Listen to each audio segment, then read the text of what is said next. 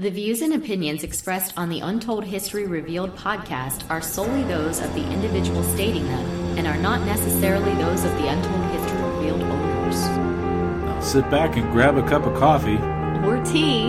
as we discuss some moments in history that may have been untold or forgotten. Another episode of Untold History Revealed starts now.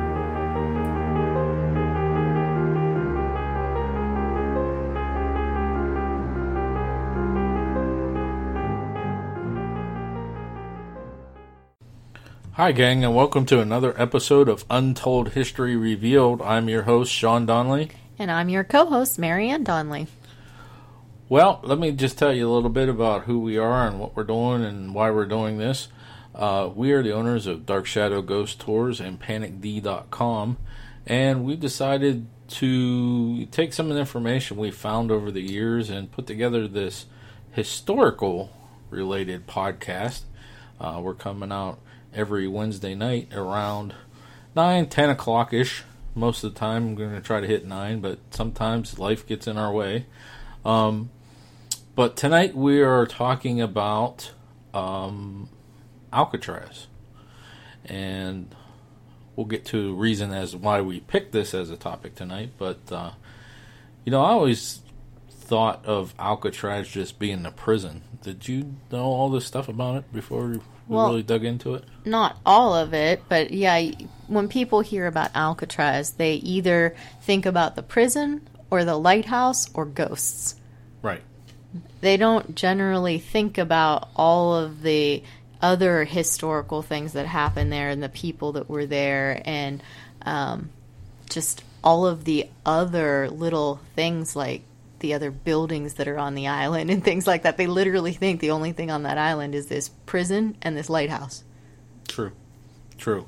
Um, and geographically, the way or the position of where it's at is, you know, number one, why it was a prison, but um, it also, you know, it, it it's in an area to protect the San Francisco Bay from Yes. attack on the west coast, um, which is why they also have the lighthouse on there, which I believe was the first lighthouse on the west coast.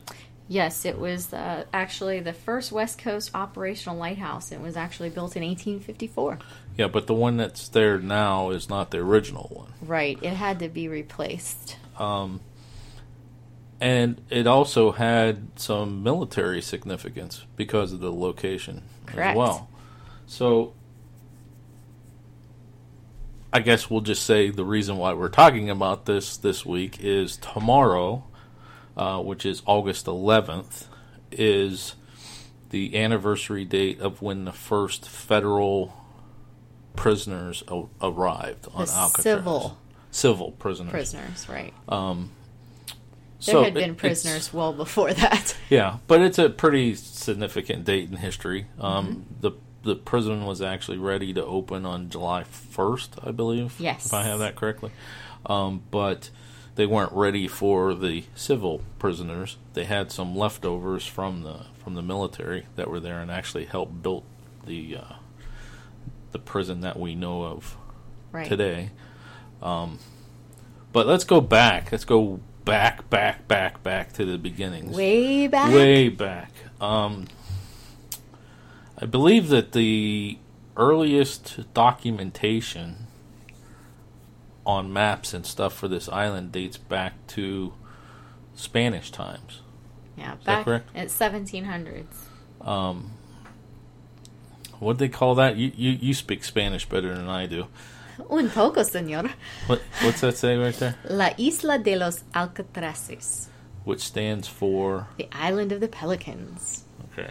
Um, so it was a, eh, probably still is, but a very large bird sanctuary. There were a lot of birds that were on the island, and and when Juan Manuel de Ayala actually came by and Yeah, found no, it, There's no way I'd be able to say that. when he Juan actually came Manuel out and found it, he saw there were lots of different kinds of birds, and and just the number of seabirds were just incredible, and that's why he called it what he did. So that's how it's named Alcatraz, is because of the Right, it island was- of pelicans. Yeah, it Al- Alcatraces was actually shortened as it was more anglicized. Yeah, uh, so that people like me can actually say it. Yes. All right. So this dates back to 1775. Mm-hmm. Um, so uh, that was like the beginning. The Spaniards documented it and named the island back then. Yes. It started to get a little bit more significant with um, our president, Millard Fillmore.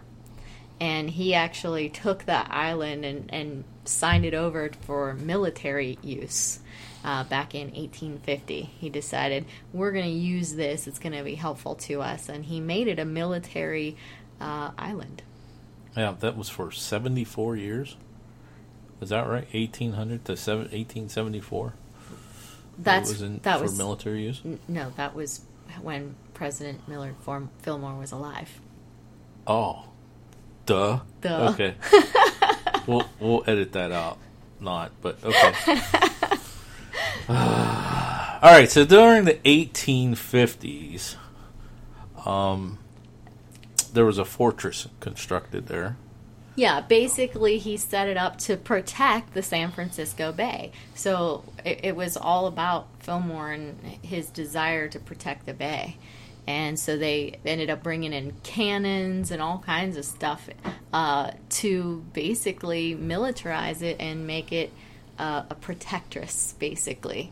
And then uh, 1854 is when they built the first lighthouse. Right. Um, right. so that was the first West Coast lighthouse, operational lighthouse. Mm-hmm. Yeah. And unfortunately, the one that's there today is not the oldest, even though No. the Alcatraz Lighthouse was the first over there. Uh, it is not the oldest now because it was replaced. Right. Yeah. Um, they had to build a taller one to go across the, like you said before, so they it was above the buildings and could see the Golden Gate Bridge and all that stuff like that. yeah. So I, I think that I talked to you about that. I don't think we said that to them yet. didn't say that on. I don't know. It's all don't think blur. we did, but uh, basically, the idea eventually, as time progressed, um, there was a um, an earthquake, shockingly enough, over in the California area uh, back in 1906, and it actually damaged the lighthouse. And then, as time progressed, they were they were working on fixing it and things like that. But then they were also building the new cell houses on the island, and uh, turned out it wasn't tall enough anymore to see over the cell houses back to the Golden Gate, and so they had to end up uh, demolishing it and then building one that was taller. Now, you just mentioned they were building the cell houses. The original intent was for that was to be a military prison. Right. And it actually held a lot of military type prisoners. It was uh, during the Civil War. And so we were taking care of uh, holding on to the Confederate sympathizers of the area, uh, our Union deserters, uh, individuals who were involved in treason against the United States. And of course, as we continued to push the uh, Native Americans further and further out, we also uh, held rebellious Indians there as well. So it was it was really started out as a uh, military type facility that was holding prisoners. Uh, eventually, it became a civil prison system, but um, And the reason why is, again, because of the geographic location. It's out in the middle of the bay. yeah, and they pretty much said, Good place for a gonna- prison." Who's going to swim that far, right? Yeah. Of course, we know now some- there's actually a uh, How far is it offshore? Isn't it like a mile and a half offshore? yeah, and and now it's um, they have a I, I think it's a triathlon every year, uh, and they actually have people that swim it every year for for this Really, for yeah, sport. for sport now, yeah. but anyways, I there's- digressed. There's no way I'd be able to do that. Oh, I couldn't do it either. But and, and to think they they do that swim and they also have two other legs.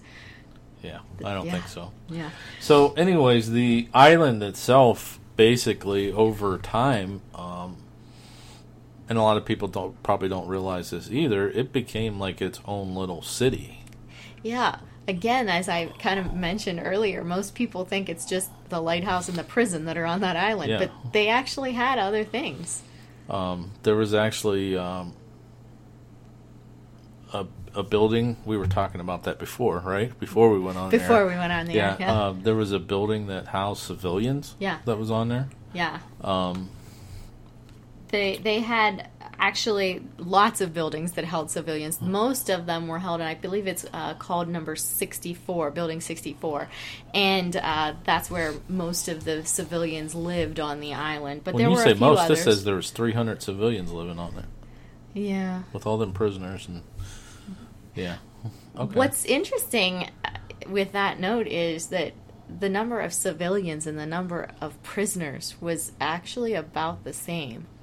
Because um, though they had cells for 600 uh, individuals when it eventually becomes the, the current penal system, uh, they literally only had about 300, about 260 to 275 or so on average prisoners at a time on Alcatraz. So there were just about as many prisoners as there were civilians on the island. Okay, so let's don't jump ahead here. Where are we at? We kind of skipped ahead a little bit. Well, that's but, all right. um, we don't have any specific order we have to go in. Not really. We got an hour to get this knocked out. Okay, so in the 1900s, um, they had the uh, military prisoners, and they used them as you know extremely cheap labor. Oh, absolutely. Why not? Yeah, so they constructed the cell house, like you said, 600 cell structure, hospital, mess hall, and some other buildings. And that took about 12 years to have all that built. Um, now, before I, in 1933 is when the Army released it, and uh, it was no longer military. But what was that one thing that we found? Let me see if I can find it again about the Civil War. Um, go ahead. I you wish I- you interject here. Let me see if I, I wish I knew again. what you were talking about. Oh, about that one uh, Civil War. oh, the, the guy who was in oh, charge. Okay, Johnston. Yeah. Yes, he was one of the individuals who was early on in charge of the What was his name? Johnston. Johnston? Yeah, Yeah, just I, like I your, can't find it now. But anyways, Just like your. uh, Uh, basically Moss. he was uh, he was the head of the island, or the, you know the military thing. right. And when he, um, oh He relinquished his duties. yeah, he he he was there to. I mean, the purpose of it was for the Union Army to protect San Francisco because half of California was Southern and the other half was Union. You know, it's a pretty big state. Yeah, it but kind of. um, when he when he was discharged or whatever, when he left his post, he went to the South and actually became a um, a Confederate soldier and was eventually killed in the Battle of Shiloh. So yeah, that's kind of interesting because he did all that work on Yeah, the he was on both as, sides. you know, the the Union, Yeah. and then he eventually died as a Confederate. So that's a kind of interesting little side note tidbit, so to speak. There's actually somebody. Well, I'm sure there's more, but um, this guy was in charge of the island, and then he, He- left and went The- become the what's fight even back. better is if He you think about probably knew the ins and outs if he put together. Yeah, Is that what you're going to say? Well, put together a group to take over the island. hey, I know I know where we could go. I know where the weaknesses are. Know, I was thinking more along the lines that, you know, for all that time, he was in charge of basically reprimanding and, and keeping in line the Confederate sympathizers, and and then he eventually goes and becomes one He himself. becomes one. Yeah. So Um, so in 1933, and I'm I'm checking our time here because, uh, well, we get some we get a lot of stuff to cover about this. Um, but in 1933, the Army releases the island to U.S. DOJ. United States Department of Justice. All right, and construction occurs to make the island more secure. Now there was that one picture that I saw, and I know this is kind of bad because we're doing a audio thing, but in 1895 they actually had. I mean, just looking at it, it looks like they had like a little pier and everything like built Oh, absolutely. there. Yeah. So probably when they went to make that more secure, that probably like went away. No, the pier actually stays there.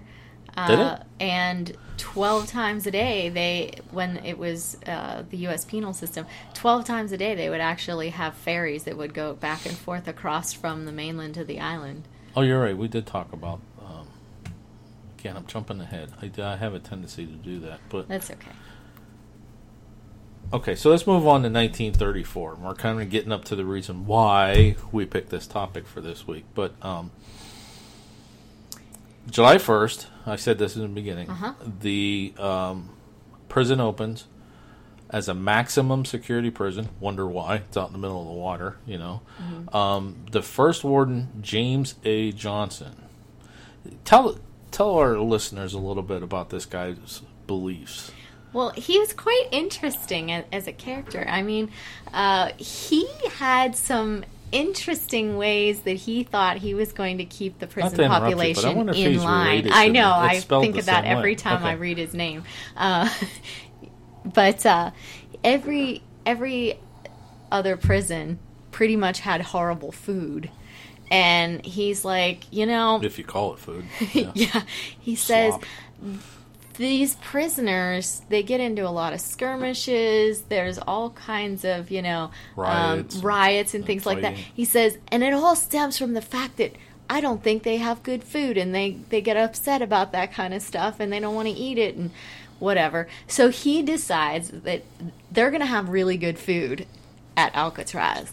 And he said, and I want them not to go hungry. So, as many helpings as they want, I'm going to let them have it. So, they had the best food in the entire prison system of the United States. And the people who were in prison there could have as much of it as they wanted. And uh, the one of the problems with that is why it eventually closes is they're on this island. They have to bring in all the food from mainland in order to feed anyone. And so he's got these luxurious meals and things, you know, so it becomes quite costly. Um, Which is probably why they never filled the thing up all the way, too. yeah, can you imagine having 600 prisoners? Yeah. Whatever you want. It's like a cruise. Go ahead. You want to say, here's some fruit. You, you don't know what you want to take, too. Yeah. Uh, he also um, allowed them to be avid readers. Um, with that, though, it was a privilege. You, you had um, to have food and a shelter and water. That was it. Anything else was a luxury. You had to be a good boy uh, in order to get some of these privileges. But one of the privileges was he had a library for them, and it had over 15,000 books in it and 75 different magazine subscriptions. And this is back in 1930s. So that's a lot. Yeah. Uh, there's some prisons today that probably don't have that much. Uh, but this back in the 30s, and, you know, he was well, taking care the of The Alcatraz prison was supposed to be considered a prison that is not a good place to be, basically. well, it was known as the But prison system's prison. Yeah. Yeah. The So, only like, if you were in other places and you were very bad in those other places, they sent you to Al- Alcatraz. Right. If they couldn't keep you, if you escaped too many times or Yeah. try to escape too many times, Kill somebody. kill somebody, yeah, they would send you out to Alcatraz. You never went straight to Alcatraz. Right. You know, if you entered the penal system, that wasn't where you were going. But there were, because of the food, uh, there It's were a lot kind of of like people. Eastern State. You didn't want to end up there, you know. Yeah. But but it but word of mouth travels and they the, they found out in these other prisons how good the food was here. And some of them actually requested transfer to Alcatraz because of the good food and the fact that every single inmate had their own cell. And they were like if I'm by myself, I'm not going to get sexually abused. I'm not going to get beat up. There's going to be less chance for me to get killed. So they actually were putting in requests to be sent to Alcatraz, which is interesting. I thought that was quite. oh, this also fun. says here that there was one guard per three inmates. Mm-hmm. So if there's what'd you say, three hundred inmates? Right. There's there's over hundred guards. yeah. So, you know, I'm sure that people committed crimes just to go to Alcatraz. it's like, ah, I'll take that guy's life. Who cares? I get good food and Yeah. I'm protected. And yeah. So, anyways, um, that was his philosophy in the beginning, in the openings of the prison, and then, of course, on August 11th, that's when the first federal prisons prisoners classified as the most dangerous mm-hmm. in the penal system uh, arrive at Alcatraz Island. Now, um, these were the first civilian prisoners. There were prisoners already on there, from, left over from the military. Yes. Um, but could you imagine that just just rolling up on this ferry and and you're seeing this this island in the middle of nowhere and you know, of course those guys probably didn't care, but that uh, that's just kind of yeah. Creepy thinking yeah. about that, but but it's being out that far and and having to take the ferry in and things like that. That that's why they considered it to be an unescapable prison. Mm-hmm. Um, because they said who's going to be able to survive in the cold waters and have to go that far and things like that. And uh, so let's do this. Let's just keep going through the timeline, and then we'll talk about some of the prison escapes. I mean, there's the movie about the prison escape, and a lot of people think that's why they closed down the prison because these guys escaped. No, that's not why. Right. They closed it down because of reasons. costs and and, and a few like other that. reasons as yeah, well. And we'll we'll talk about that. But um, oh well, that's the next thing. Uh, 1963. Jeez, uh, yeah. I don't think you read my notes. Well, I, I was briefly going through them, but is this the first one we've done since we've like officially been back on the air? Well, we did Lizzie. Yeah, we did do Lizzie. Okay. Yeah. I'm just. But I was pretty much in charge of Lizzie. I'm still on vacation. I'm trying to get out of it, but it's not working. Anyways, in 1963, um, they shut down the federal prison. Right. But it, a lot. Of, I always thought that they shut it down because okay, now we have this prison that supposedly you can't escape from, and these those three guys was it three or four? Three. There were three on that three. particular Which one we'll that you're about. talking about. Yeah. Uh, these guys got away, so. Although yeah, they said that they why. didn't. Yeah, the, what they say we'll was was oh yeah okay, but um, they shut it down due to operating costs that was one of the biggest reasons was the operating cost the building was starting to deteriorate I mean, it's constantly being, you know, in the salt, having all the salt water and everything eroding at everything. And um, some of the buildings were starting to have some crumbling issues, and it was becoming a little bit unsafe for the guards, supposedly, to walk on, on the different. Um, oh, the guard walks. I don't know what you call those. Catwalks. The catwalks. Thank you. Um, and then, of course, there was um, a problem with the sewage Oh yeah, yeah, I remember you. Their apparently their sewage pipe just went completely right into the bay, but they didn't treat it first. So all the raw sewage from the entire island was just going right into the bay. So that was a another big plug as yeah. to why they closed. And one of our, you know, famous individuals, uh, Robert Kennedy, was not pleased with this, and he thought it it shouldn't be open, and he made that well known, and other people sort of agreed. And they eventually did close that uh, March 21st of 1963. So, yeah, so March 21st, 1963, Frank C. Weatherman, inmate number 1576. Yes. Uh, was the last person he was the last person who was Inmate a prisoner, yes, yeah. who left the island. He was also the last prisoner to get to the island. So he was the last prisoner that that came first ashore. in, first out. And he was also the last individual off of the island as People well. People listening, it's like, what did you just say? First in, first out. Yeah. yeah. okay. um, but uh, when you came to Alcatraz, you were assigned an Alcatraz number. It was AZ dash and a number. And it was some number between 1 and 1576 because that's as many prisoners as walked through those doors.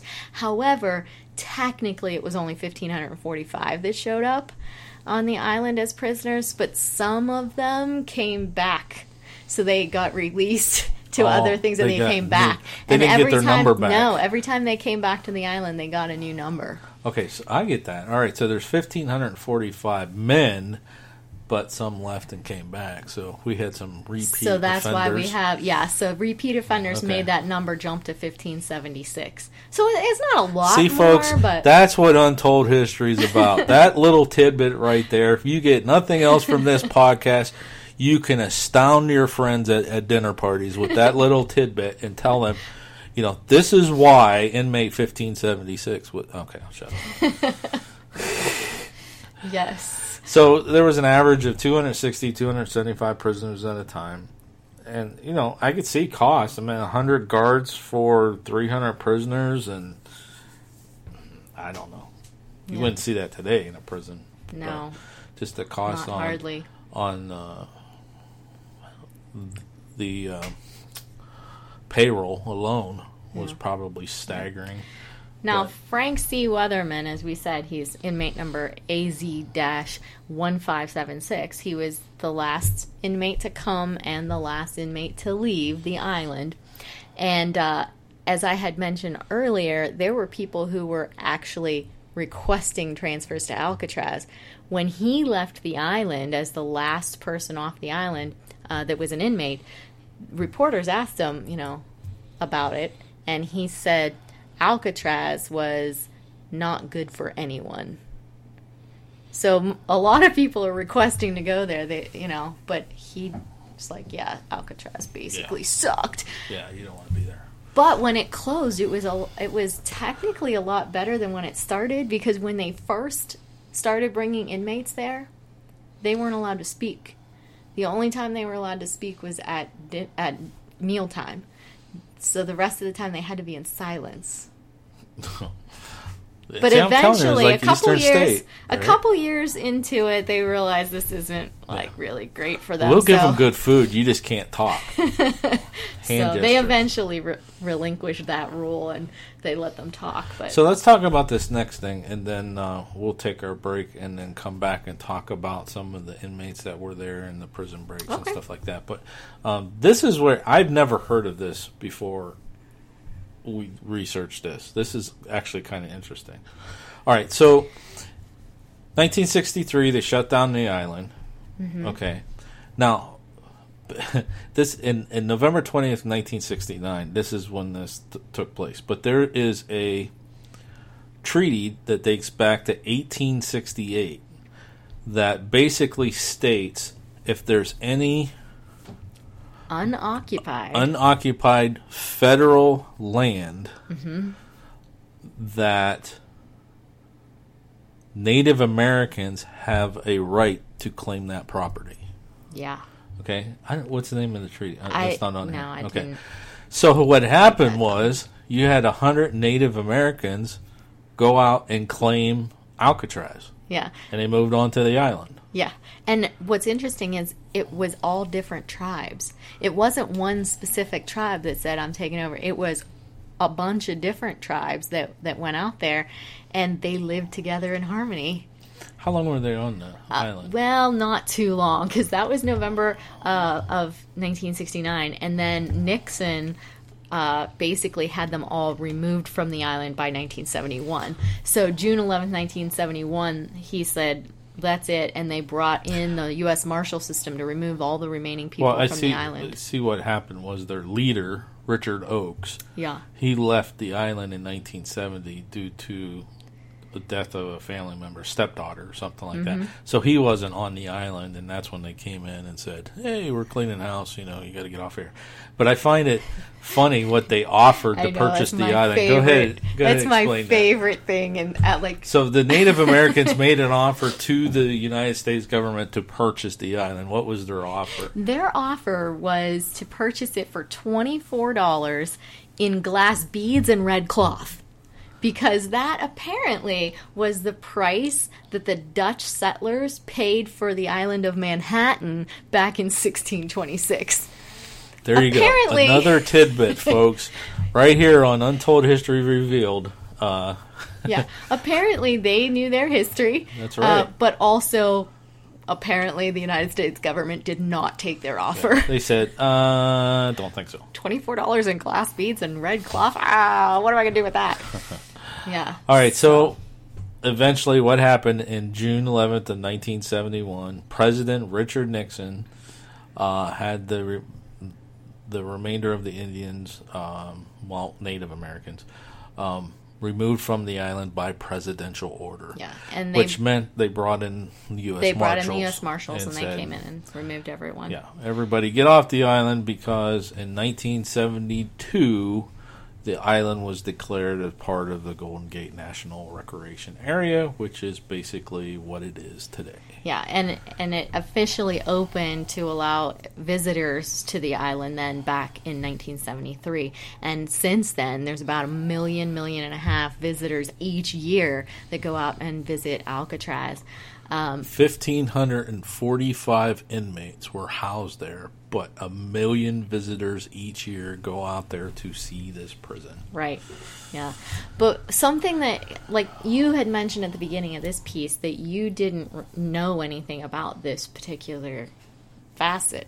About that the Native Indians- Americans? Yes. No, not until we Um, started. You pointed I- out to me when you found it. I didn't really know that, but in 2012, um, there was a water tower on the island that was being rebuilt by the National Park System.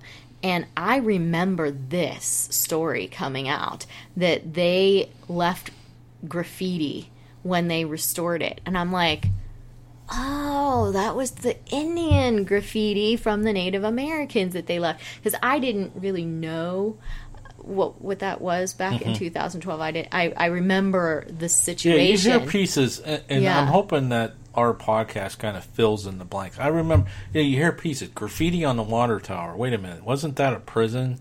Mm-hmm. Why? Why was there graffiti? Why did they leave it? And you just capture, you know, you just get, you know, if you're busy, you just get little pieces here, and you don't delve into that story, and you probably Yeah. see why. But yeah. um, yeah, But was normally, yeah, because normally they say, you know, we're not and- we're not in the business of keeping graffiti and restoring graffiti. We get rid of that stuff. But what I like is the fact that the National Park Service looked at this and said this is a, an important piece of the history of this island, and so they allowed that graffiti to stay. They actually repainted it in the same spots and the same shapes, everything. Uh, and the graffiti that they left uh, actually says "Peace and freedom, welcome, home of the free Indian land." which in reality, I mean, based on that treaty, It was by law, they had legal rights to be there, right, right. right? Right. Now, So- I don't, haven't looked into that treaty too much. I'm Yeah. curious as to, um, because it's technically still uninhabited. Well, you know, no, it's actually the National the Park National Service- Park Service. So now that land is being used by the government, but it's still uninhabited. but it's still used by the government. Okay. So see, that's All right. probably how they get. So there's around it. probably some sort of stipulation in there, but Yeah. I, I didn't research into that too much yet in my life. Okay, so um, we're going to take a, a real quick break here, folks, and then when we come back, we're going to talk about some of the inmates that were on the island and some, Some, of the ones who tried to get off. and maybe they get away with uh, escaping. Maybe we don't know. We'll get some There's- information about they, that, They too. do claim Uh, that there's we none. we they do back, claim we'll that there's nobody who did escape. Okay, so let's Okay. take a quick break. We'll be right back.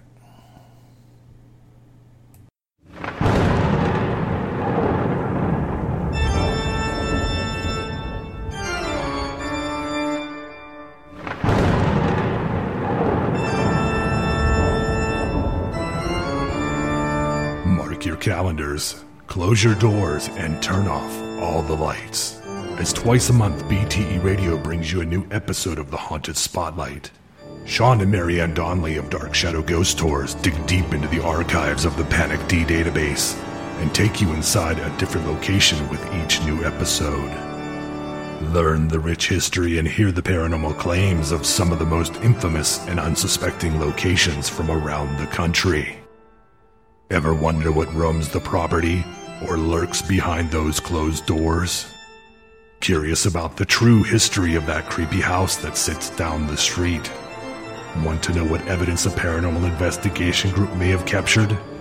Then find out every other Sunday and tune in to BTE Radio for another chilling episode of The Haunted Spotlight.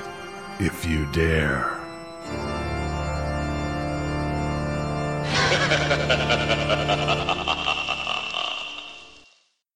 Okay, and we are back. We're talking about the island of Alcatraz. Uh, not just the prison, but this second half here we're going to be talking about mostly about the prison. But um, Well, we've mentioned all those other things that happened. yeah, about it being be, a you know, military base and a bird sanctuary and uh, Native Americans taking it over and, and things like that. But um, let's talk a little bit about some of the infamous um, prisoners that were on the island. So go ahead and start it off there, Mary. Okay. Um, yeah, most of the really famous individuals who were on there, I mean, there were a lot of prisoners, but the most famous ones uh, are actually mostly gangsters. You Yeah. know? Shocker. So, yeah. Like you had mentioned to me before, you know, well, it, it was pretty much the time period. So, Yeah. Well, the biggest crime back then was bootlegging, you know, and And gangs and, and- things like that. And yeah. you know, of course, the federal government didn't take kindly to that kind of stuff. So these guys said, you know, come and get me, Kappa. Yeah. So All right. Well, anyway, um, the one I want to talk about first is his name is Alvin Creepy Karpis Karpowitz, and uh, or they called him. who- They also called him Ray. yeah, but I love that name. but you like the other version Alvin of his name Creepy. Carper Creepy Carperwitz. yeah. yeah. So I can't even say it once, let alone five times. But, uh, anyway, he's kind of I'm looking at his picture right now, and I tell you what, he is kind of creepy. That's why he got the name creepy, is because Yeah. of his sinister smile. Well, he's kind of famous for two main things. I mean, other than being a gangster, of course.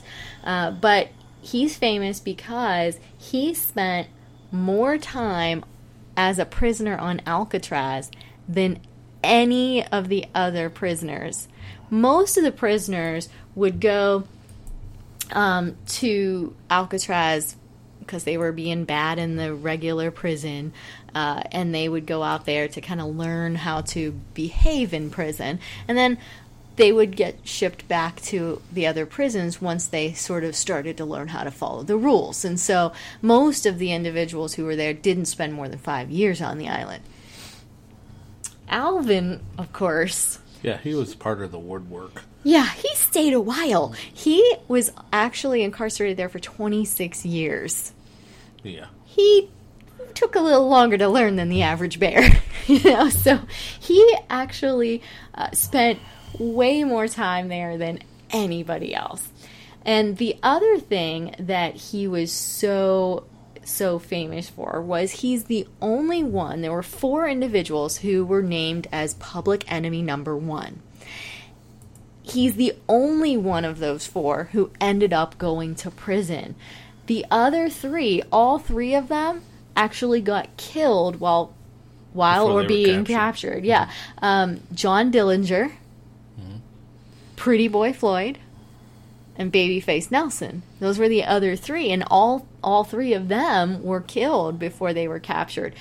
Alvin didn't get killed first and he actually went to prison so he is the only public enemy number one that went to prison and he was there more than any of the other prisoners on alcatraz so that's kind of what makes him so incredibly famous This but was a pretty tough dude. Yeah I mean, because actually he he served his prison time and uh, he got out. he So, did He was actually released on parole in 1969, but they deported him to Canada because that's where he was born. And like, get out, go back to where you're from, across the border. A. but apparently he had a little trouble Yes. doing that He had problems in Canada. You know, uh, he could not get his passport credentials because when he was a gangster and in the underworld, he had something removed, and that was his fingerprints. So, yeah. uh, a physician actually removed this dude's fingerprints. So Nice. He was definitely um, into uh, being the crime, I guess. I guess so. He was Um, in it for the long haul, I guess. Right. So he uh, he settled in Montreal for a while, and I guess eventually he got his passport because 1973 he moved to uh, Spain, and uh, he later passed away uh, in 1979. So he actually passed away after you were born. I know. Yeah. I was alive. Um, now he he wrote a couple books. Mm-hmm. Um, but uh, there was a little bit of controversy around his death. It was originally ruled a suicide, but they think could have been natural causes, or there could have been some foul play involved, or who knows. You know, I mean, the dude didn't have any fingerprints, so you know. Yeah, they thought it was a suicide because they actually found what sleeping pills, I think, n- Yeah. near his body, and so they kind of thought he maybe overdosed. I don't know. I, I to me, it the guy was seventy two years old. Everything that he lived through, why would he take his Yeah. life? You know. It, Yeah. But that could be another podcast. Anyways, keep going. Who else was there? All right, so there was also another famous gangster there called George Machine Gun Kelly. And so for those of you who get who don't really know too much about him, he was actually uh, pretty much famous for kidnapping an oil tycoon businessman Charles Urschel and uh, collected $200,000 in ransom for him, which is crazy money back then. But uh, he ended up, you know, well, in prison. Urschel was was kind of kind of a bright fella. So uh, you know, he left considerable amount of evidence that kind of pointed to you know Machine Gun Kelly. and Then eventually the FBI caught on and they Yeah, went after him yeah. and arrested him. So Yeah. Now he was a gangster from Memphis. good old Memphis boy. Yep, he was from from this from the Memphis. Uh, mostly he was doing bootlegging and some armed robbery, but his his big famous crime was that kidnapping of that oil tycoon.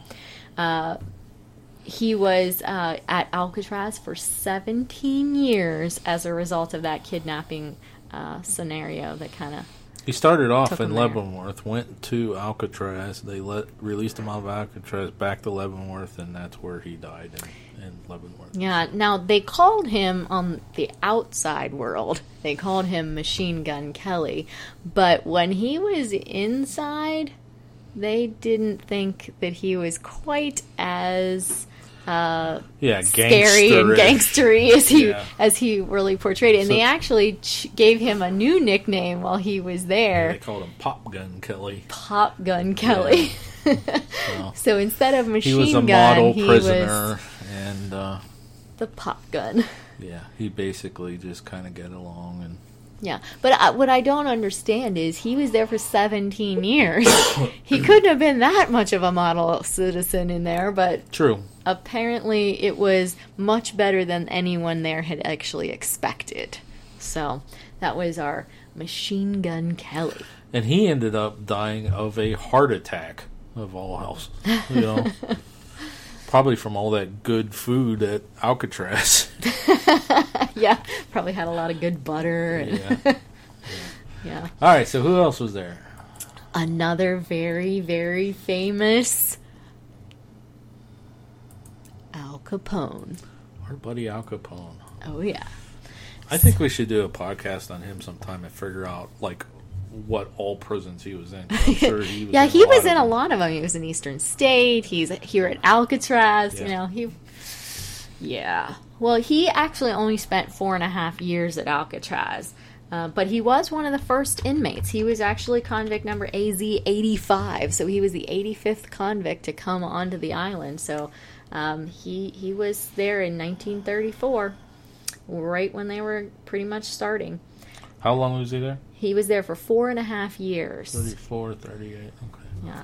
Um, now, while he was there, he um, basically he was sent there because he was still uh, doing a lot of his business dealings In prison? in prison. Yeah. And so um, he was basically still running his Chicago operations while he was in prison. And so they sent him to Alcatraz so that he wouldn't be able to do that because at Alcatraz, they were not allowed.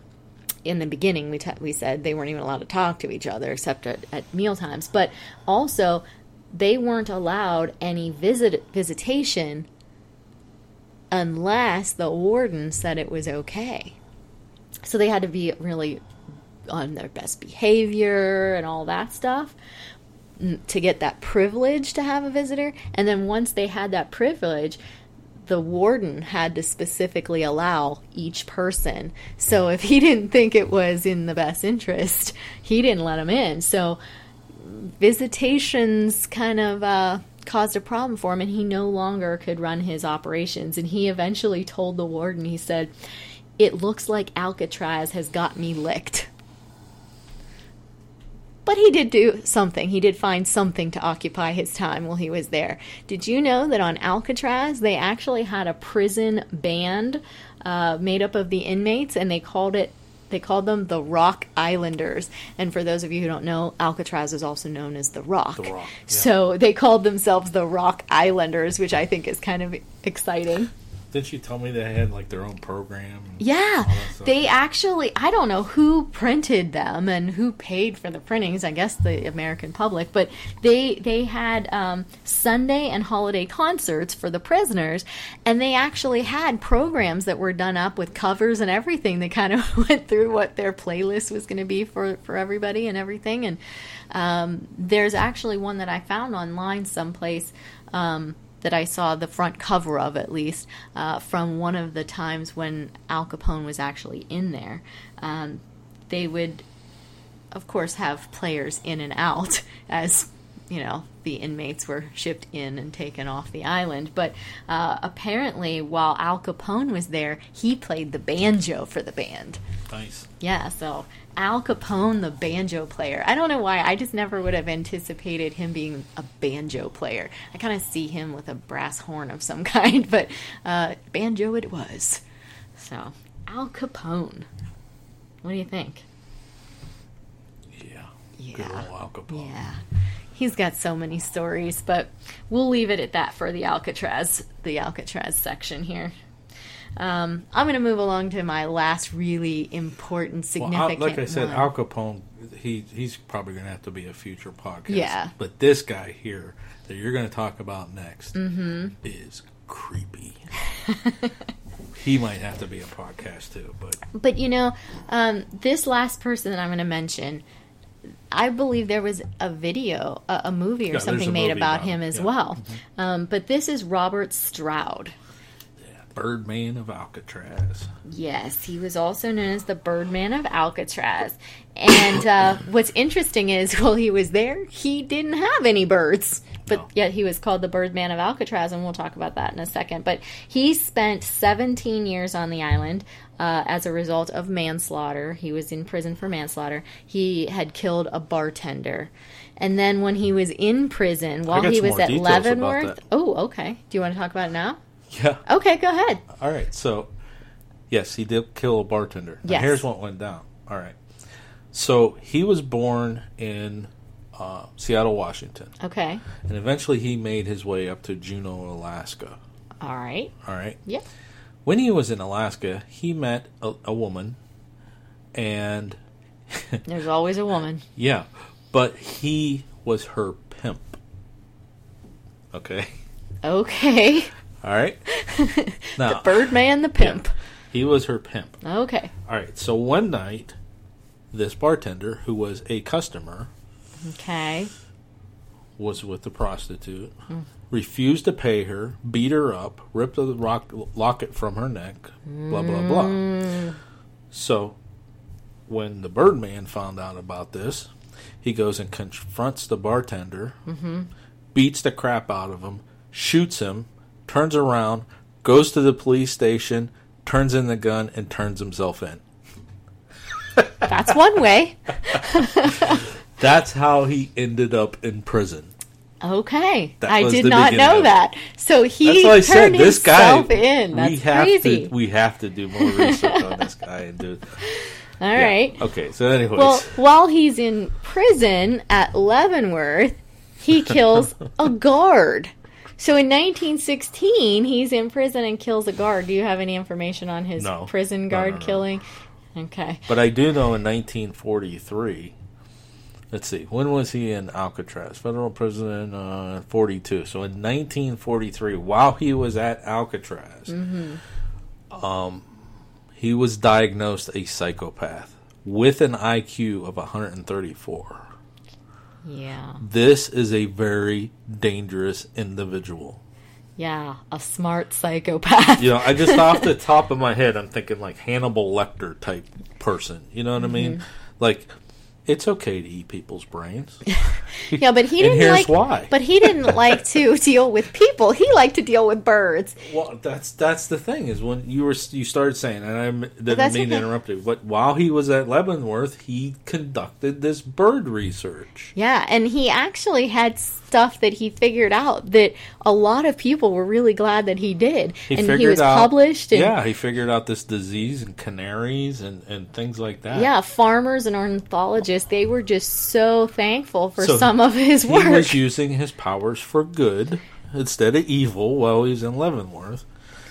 But when he went to Alcatraz, they said, "Okay, Birdman, on this stuff over here," and of They- course he yeah. didn't like that. yeah, there were some some questions as to whether or not he was um, mistreating his birds that were in his experiments um, and his studies, and so they they said absolutely not. And so while he was there at Alcatraz, he was not permitted to have any birds at all. Um, but yet he's still called the Birdman of Alcatraz. Uh, for those of you who don't know, I had mentioned um, ornithologists. Those are individuals who study birds. Ornithology okay. is the study of birds. So he was very So big by into trade, this. he was a salesman, but Yeah, but but by his fun, he was an ornithologist uh, as well.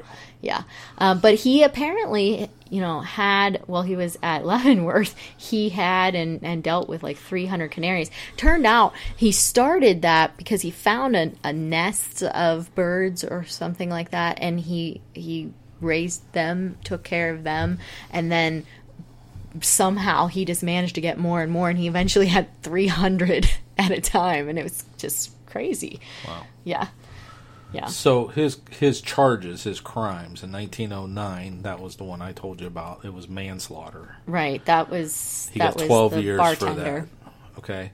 Then he had an assault charge in 1912, which gave him six months.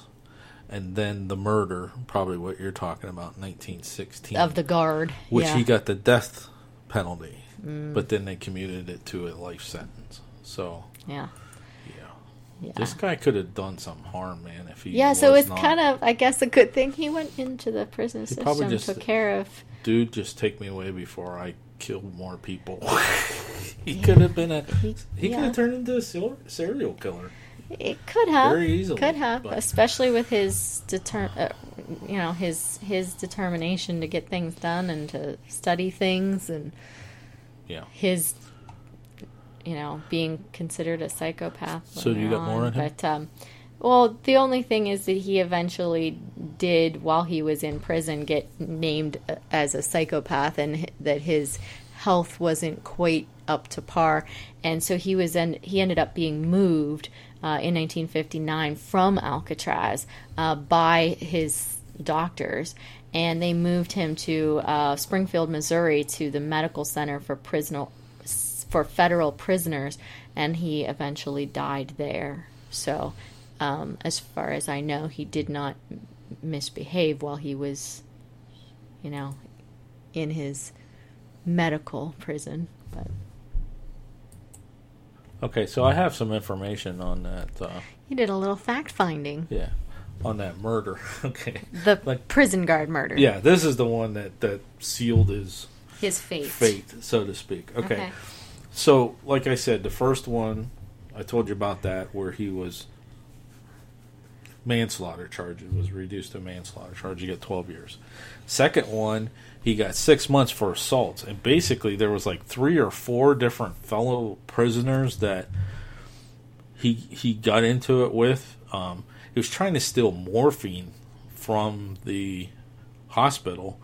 Of course, uh, people uh, reported him, so he assaulted them. He was trying to steal food, uh, probably to f- feed his birds. Could maybe. be. That could Yeah. be. So somebody told on him. So But he'd he, never have to deal with that at Alcatraz. yeah. So he stabbed the guy that told on him for stealing food. Um, and then when there was an altercation, um, when he- uh, something that happened in the cafeteria where he was going to be reprimanded for it. Basically, he was going to lose his visitation privilege with his younger brother, who he didn't see in eight years. Okay, some sort of rule violation. So it was something minor. He probably tries to steal food Yeah. again. Yeah, something minor, and the and the prison guard like you know you're gonna not be able to see your younger brother. This guy like he snaps and takes a shiv and stabs the guard in the heart, and that pretty much was okay. You know, you're going away. Alright, yeah. So they put him in solitary confinement and you know charge him with the murder and got the life sentence. And yeah, All right. So that was uh, yeah, Birdman. Birdman of Alcatraz, Robert Stroud. And he really he doesn't look like he's like a, a big beefy fellow, you know. But just looking at him him's like I don't think you want to. Well, that was that Cross. picture that you're looking at is actually in, in 1951, yeah. and he died in 59, and he was considered here's a- sickly. here's his older one. So So, well, yeah, not extremely beefy, but yeah, I, you just basically don't want to screw with him. yeah. All right, so let's talk a little bit about um, some of the escapes, huh? Or tries. Or attempts. Attempts, yeah. Uh, Alcatraz is the only prison that is maintained, that has maintained that they did not have any escapes. But I'm not so sure I really agree with that. I guess you have to um, really define escape a little bit differently with Alcatraz. Well, successful escapes. Well, they, yeah. I think they claim that there was no successful escapes because the ones they didn't get back, basically they said died or were killed. Right. So there were actually 14 different escape attempts uh, over their 29 year of, years of existence. Um, this involved 36 inmates. But what's exciting and interesting for me is there was actually people, two people, who tried to escape Alcatraz twice. So two of them didn't make it the first time, and they're like, ah, let's try it again. So I wonder if they escaped and they caught him and brought him back if they gave him a new number. Because, you know. Oh, gosh. Okay, all right, sorry. I actually could look that up because I have all of the No, prison no, numbers, I but just- I'm not going to do that kid- this it was a second. joke. But, but the funny thing is, I could actually give you an answer. Uh, in any case, um, of the 36 inmates who tried to escape, and remember, two of them had tried this twice, but they're still listed individually in there. So um, there's actually 34 inmates who tried, but 36 if you double them. That's roughly 10% of the population tried to escape. Roughly. Rough math. Well, if you do that- savings. At one time. Oh, at one given time. Yeah, Never I d- mind. remember Just keep going. okay. Don't freaking listen to me. Okay. Yeah. Well, 23 of those were successfully recaptured. So they captured them in their escape attempt. Six of them were actually shot and killed during their escape. Two they had confirmed drownings of, meaning they actually found the bodies drowned. Uh, and but there were five that are listed as missing and presumed dead to, due to drowning. So there are individuals who left Alcatraz that have never been seen again. Mm-hmm. So I don't know. I mean, I guess you they say that they didn't have any successful attempts because they just assumed that all these people were not able to make it to shore. Now, we've seen multiple times. I mean, we have the triathlon people. They they can do this. There was actually, I think, a 14 year old girl or something like that who swam it uh, just to prove that it could be done. Yeah, but that's probably based on ideal weather conditions too. Yeah, and that's So- something that they kind of had mentioned. These guys did not have, you know, the um, weather. They didn't have the tide times, things like that, that were at their disposal. Um, but the two inmates who tried twice uh, were uh, Kretzer and Shockley. And the ones that are the five that are missing and presumed dead due to drowning are Morris, John Anglin, Clarence Anglin, and then Mr. Cole and Mr. Roe. So Morris, Anglin, Anglin, Cole, and Roe. And uh, I'm going to talk about those guys here shortly. Um, but the very first attempt, uh, remember there were 14. The very first one, Those five that are missing was that all the same? Uh, no, it was two different. two separate ones. So I wonder which one the one's the I don't remember. I do. There's a movie. Yeah, made. the the movie was made about Morris, Anglin, and Anglin. Okay, all right. Yeah, So those ones they couldn't find them. They couldn't find a body. They couldn't find whatever, and they just they said for sure they had to have drowned. right. That's what the movie was. Clint Eastwood Yeah, played that. the so- same is mention of Cole and Roe as well. Okay. But the first attempt uh, was on April 27th of 1936, and the last attempt was December 16th of 1962. The, so again, there were 14, but I thought it was interesting those two, um, when you would know what those dates were. Um, but also the fact that the last attempt was December 16th. The 16th must have been a day that they just didn't do much on the island. I don't know because another one of those, um, as I said, Cole and Roe, who tried to escape and were uh, presumed dead, they actually had their escape attempt on a December sixteenth. Also, Yeah. Yeah, Well, it could have been too. Uh, that's around Christmas. It's nine days within Christmas, so Mm-hmm. maybe the guard population was down. Maybe some of the guards were on vacation or something for Christmas could break be. or something like that. that could be. That's a possibility. But now we're talking December, It's so you know, even though it it, it it is California. California, but um, you know, you got those storms and everything coming in off the Mm-hmm. the coast. So those waters are not calm waters in Yeah. December. So Yeah. They actually said it was quite cold in the prison itself during the winter months, but uh, December 16th of 1937 um, was when Theodore Cole and Ralph Roe tried to escape. And when they tried to escape, um, what they did was they filed some window bars down and kind of knocked the the window bars out. And then they escaped. They kind of went out and out of the building and off they went. They are listed as missing and presumed dead because they were believed to have been swept out to sea during an extremely violent bad storm that was happening the night that they escaped. So they that night they actually had a really bad storm and the winds were really strong and the currents were really very fast and just kind of were sweeping through. And so they think that even though they never found any bodies, they They were just don't think yeah they don't think they were successful. They don't think they made it. They think that they actually got washed out to sea and, and were eaten by sharks or whatever. They just didn't make it. Um, those two they, that are missing and presumed dead i can see that. Um, if it was as bad a storm as they claim it had been uh, yeah those swells could have easily taken them out and what do you think? Oh yeah, definitely. Well, this next one that I wanted to mention um, is in 1946. so dis, um, we talked about the two Decembers. This one here is a two day event. Oh, Yeah, uh, and I made a game of remember. I remember hearing about this, and I remember hearing about this as related to some of the ghost stories.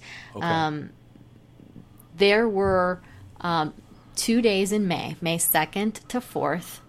Um, it was kind of late on the 2nd, I guess. Um, but this is known as the Battle of Alcatraz or the Alcatraz Blast Out. And basically, there were six different um, inmates Bernard Coy, Joe Kretzer, Marvin Hi- Hubbard, Sam Shockley, Marion Thompson, and Clarence Carnes, who basically overpowered the cell house officers and gained access to weaponry um, by stealing the officers' keys. Um, Joe Kretzer and Sam Shockley had tried to escape previous. They're the two that are the uh, repeat yeah. trials. Um, they were hoping not only to get the weapons, but to get the other key to get them out of the building. But one of the guards apparently was sort of doing something he shouldn't have been, or whatever. For some reason, the key to the yard door wasn't where it was supposed to be Really? and it was one of the prisoner or What one of the doing? guards who didn't put it back where it was supposed to go. So you don't know what he was doing. Don't know. So- I mean, he okay. might have just like had it, uh, So you know, somewhere else, it but it wasn't where it was supposed So to be. So they go to grab the key, and no it's key. not there. And so their their like, attempt "Oh, is kind of thwarted. and so they're like, "Uh oh, now what am I gonna do?" And so what they do, they end up they kill two corrections officers. They injure 18 of them. Um, there's firepower back and forth between the Marines and the prisoners because it was so bad that they actually called in the Marines.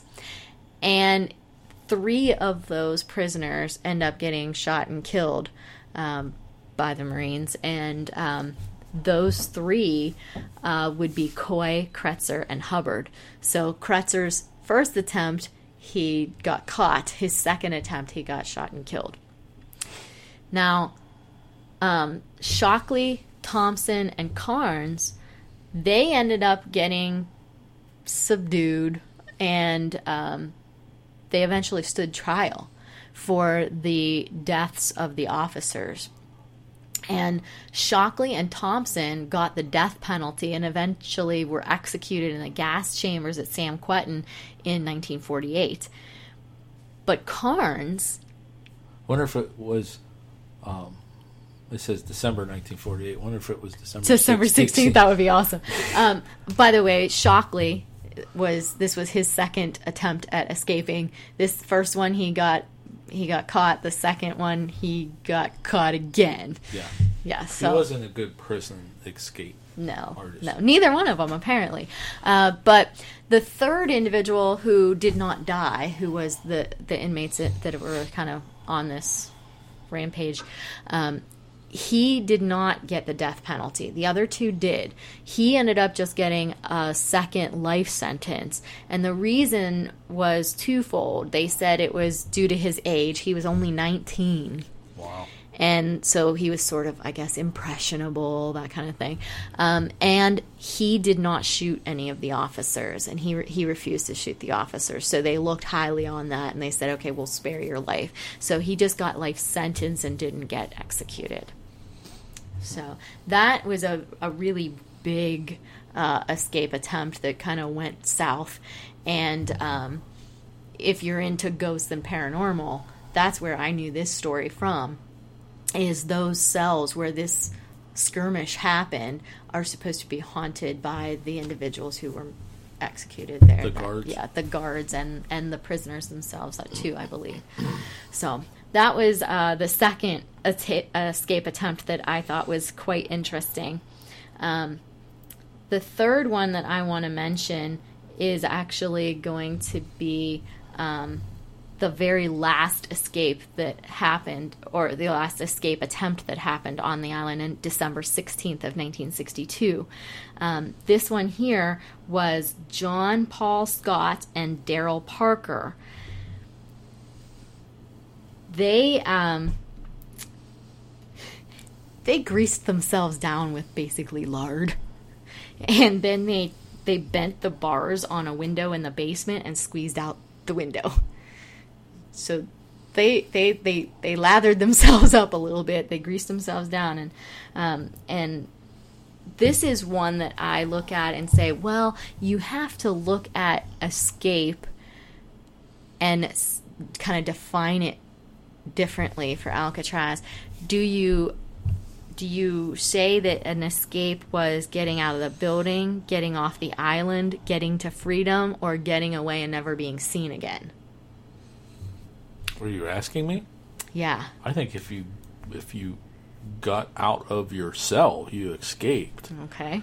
Well, then in that case, there were 36 people who did that. Yeah. But um, this one here is interesting because Daryl Parker, he gets out the basement window and he gets out and doesn't make it really too far off the island. There was a little rock outcropping that wasn't far from the island. He was found dead on the rock.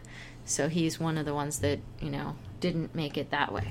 But Scott, on the other hand, John Paul Scott, he made it all the way to Golden Gate. Golden Gate Bridge. That is quite interesting. And it that far. He so he he did he es- he escaped the island itself but he was found unconscious and in hypothermic shock from the cold water and um they took him to the hospital they treated him but then he gets returned to smart. It's alcatraz December. right right Yeah. Okay. so i mean to me he I gotta get home to Mama for Christmas.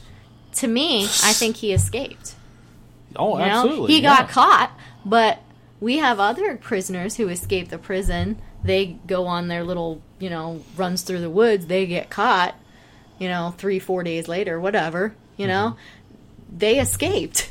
Why is this guy not considered an escape? I don't know. Successful escape. they caught him, brought him back. Okay. Successful escape. Okay. All right. The last one is the one that. This this will get back into this argument. What you're going to talk about next, because these three guys, which is what that movie was made of, right? and was you know, this is coming to the end of Alcatraz. Right. These guys is like those other bodies being washed out to sea. They were never found, Right. So this and they was uh, believed to in June. had the same fate as the two that were washed out to sea. Yes. but keep Yeah. going. Go yeah. ahead. So this was in June, so at least it wasn't December this time. At least it's not frigid ice on the water type Yeah. stuff. but- Um, but this is June 11th of 1962, so a little bit before the last one that I just mentioned. Um, but I kind of wanted to talk about this one more, so that's why I kind of left this one for last. Um, Frank Morris, John Anglin, and Clarence Anglin, they ended up um, escaping with a kind of interesting escape route. Uh, they cut holes in their cell walls in, in through the cinder block and things like that. They cut holes in there, and then they made makeshift tools that they cut holes in it and widened the ventilation shafts. They used um, their work detail to kind of get them some them some supplies. They actually used raincoats that they stole to make life jackets and rafts.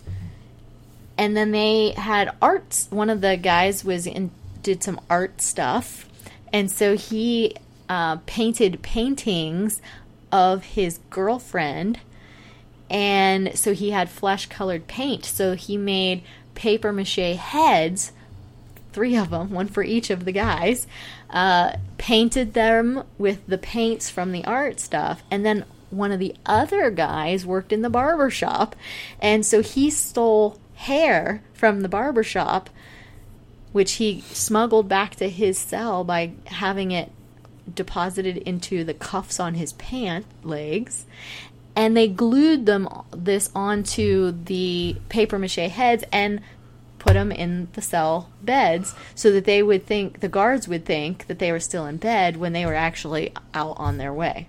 Well, they well according to the movie, whether the movie is true or not, but they also put them in the beds while they were working on the escape tunnels too. So if the guards would come by and they were in the walls doing their little Right, they- digging and it stuff, they would just noticed. look over and see a body in there and, and just you know okay Yeah. they're s- asleep. Yeah. So Yeah, I think it was ingenious that they used the hair from the barber too. I mean, Oh, yeah. the barber shop that was awesome. But um, basically, they know the route that they took because of soot that they got on their shoes, and they actually watched their footprints. They they followed where they went by their footprints as they did their escape. Um, so that's kind of make sure your shoes are clean if you're gonna yeah, but um, they uh, supposedly got out to the water and made their way on these makeshift rafts that they made out of the raincoats. No bodies were ever found, but they did find one of the vests that they had made, one of the life vests that they made out of the rain shot, raincoats, and they also found a bundle of letters from one of the Anglin brothers that he had wrapped in rubber so that they would be protected from the water. They found that it was kind of just floating there as well, so they assumed that they drowned because they found these things wash up. Um, nine months after the escape attempt, they did find a set of bones that wash up on shore. And they assume that these are one of the guys. Now, within the last decade, um, well, we've actually d- been able to do DNA testing on these bones, and it was not any one of the three. so it was somebody? So it was else? somebody else. Wonder if it was one of the other dudes. No, I'm just joking. It could have. It could have been. I don't know that they've actually tested, but um, that would be something they they should do then, right? Okay, so you found out some interesting information though that just came about recently. Yes, Right. within the last couple of years, um, eh, you know, nobody had seen these guys. Nobody had heard from them. They thought they drowned, and uh, maybe that's not quite so true. Maybe somebody has heard from them. Uh, the family of the Anglin brothers actually came forward a couple years ago, and um, it took them like over 50 years for them to come forward with this evidence. But they claim that their uncles, because it's the it's the nephews that are that came forward, claim that their uncles are still alive. Um, they were very distrusting as a family of the FBI, and that's why they took so long to come come to them with this this information but they were distrusting because as soon as they escaped i mean even though they claimed to think that they were you know drowned they were on this family like crazy you know tapping their phones watching everything that they did you know. So they were they didn't like that. They thought that they were being kind of prosecuted themselves. But um, they came forward and they said, Here's some evidence. I have Christmas cards, three of them, that the Anglin brothers sent after they escaped. So they have three Christmas cards that were um, written to their mother. Well, they weren't sent; they were just left in the. They were just left in the mailbox. So there was no postage. No postage. No postage at all but the they did some handwriting analysis and it is a match for the boys for for both of them. Um, but they have not been able to identify whether or not this was from before or after. They haven't been able to really pin that down. Now i thought that they should look at when the particular type of card was made. Um, I'm sure that if it was a Hallmark card or a Carlton Greetings card or what, somebody has records in that corporation as to when you had this particular design. I would think, um, but apparently they said that they have not been able to clarify um, whether those cards were made in years after or before uh, the escape attempt. So they're not sure that that's really good evidence. Now, this information actually comes from like a pretty credible. I mean, this was there was a documentary done by History Channel. Yes. about this. Yes. Yeah. So Yeah. it's not one of those conspiracy magazine type things. Right. But this was the History Channel that actually. Right. The History it, so Channel did pretty it. credible news. Yeah, I read a couple of news articles about it, uh, and then I found a link to uh, the History Channel I did a video on it, an hour and a half video. So, um, Weren't there photographs too? yes. So, um, they also had two other pieces of evidence they were willing to help out with. One of them was that DNA match. There was a ano- another brother. There were actually three of those brothers who were in prison. They went to prison as a result of a bank robbery that didn't quite go so well. Um, but those two that were in Alcatraz, they were they were moved to Alcatraz because they kept trying to escape. Shocking! They tried to escape Alcatraz too, but um, the other brother he did not try, I guess, to escape, and he was left in the prison he was at. Uh, apparently, the family believed that he had been murdered in prison by prison officials after hearing that his brothers actually successfully escaped from Alcatraz. Um, apparently he was up for parole a few days after, but he supposedly tried to then escape and was electrocuted as he tried to escape and died. So the family thought that he was actually murdered as a result of them trying to get information out of him as to where the boys were. Yeah. Which So sounds more plausible than does. trying to escape a few months before your parole. a few days apparently. oh, apparently. days? Yeah. Oh, yeah, Yeah. That sounds more plausible.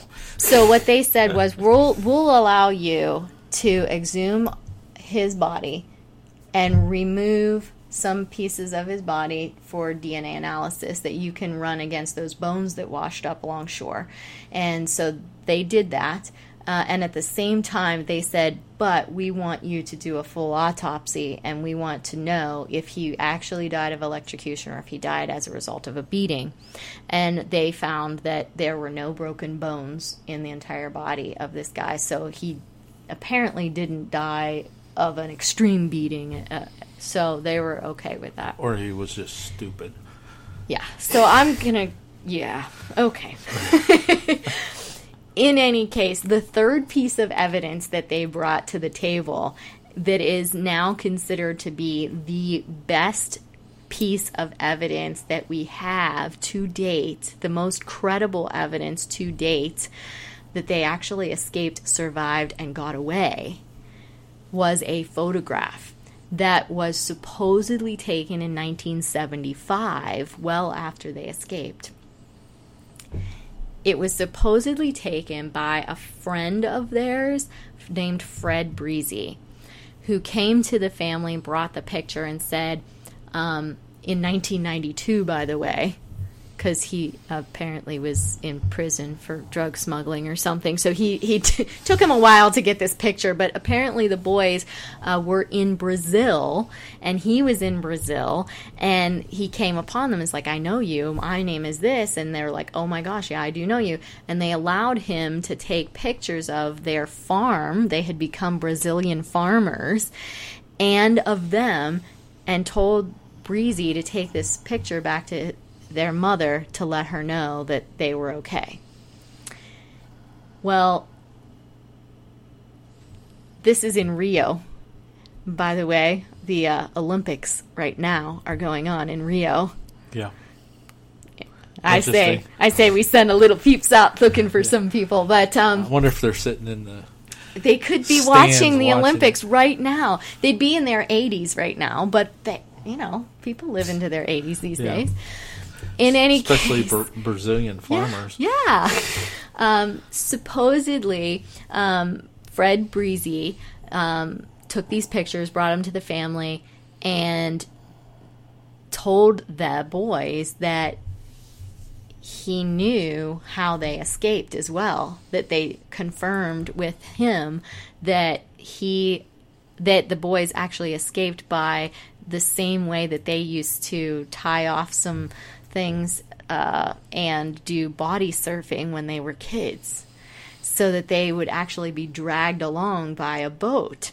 And so um, there was a guy who said at the time of the escapes that he was looking across to the island that night and there was this white boat that was just kind of sitting out there for over 30 minutes and didn't do anything. They weren't fishing, you know, they were just sitting there and then all of a sudden they just left. So was that how they got away? They kind of had that boat kind of meet them and drag them out, and we don't know. So that's a possibility. But this picture was taken to forensic analysts, and they analyzed it and said, look, the ear pattern matches exactly. The forehead size, length matches exactly. The indentations on the forehead match exactly.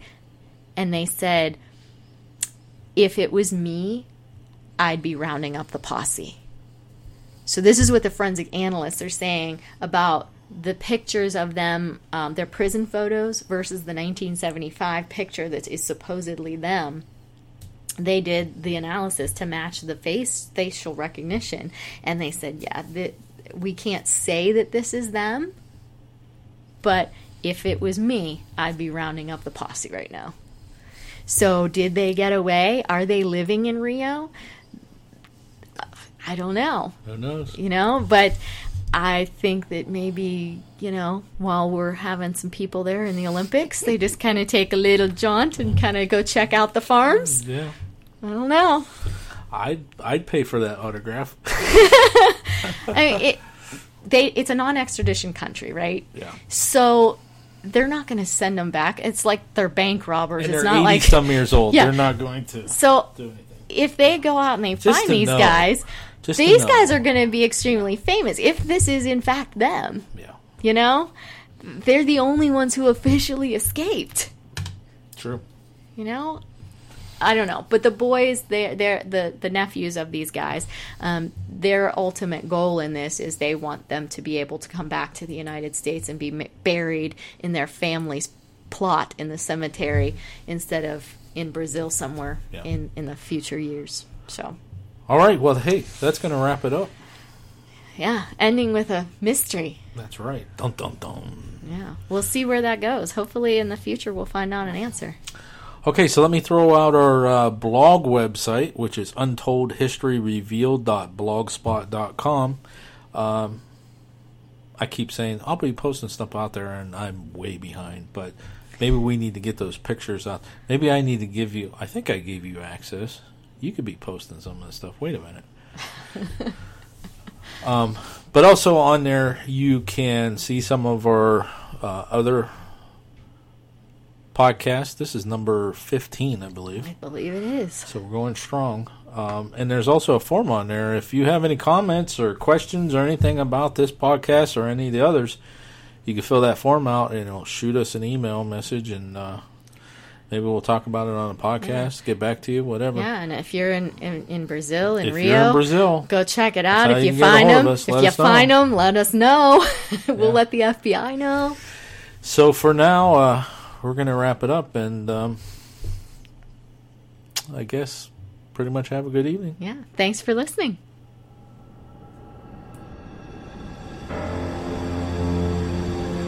You've been listening to Untold History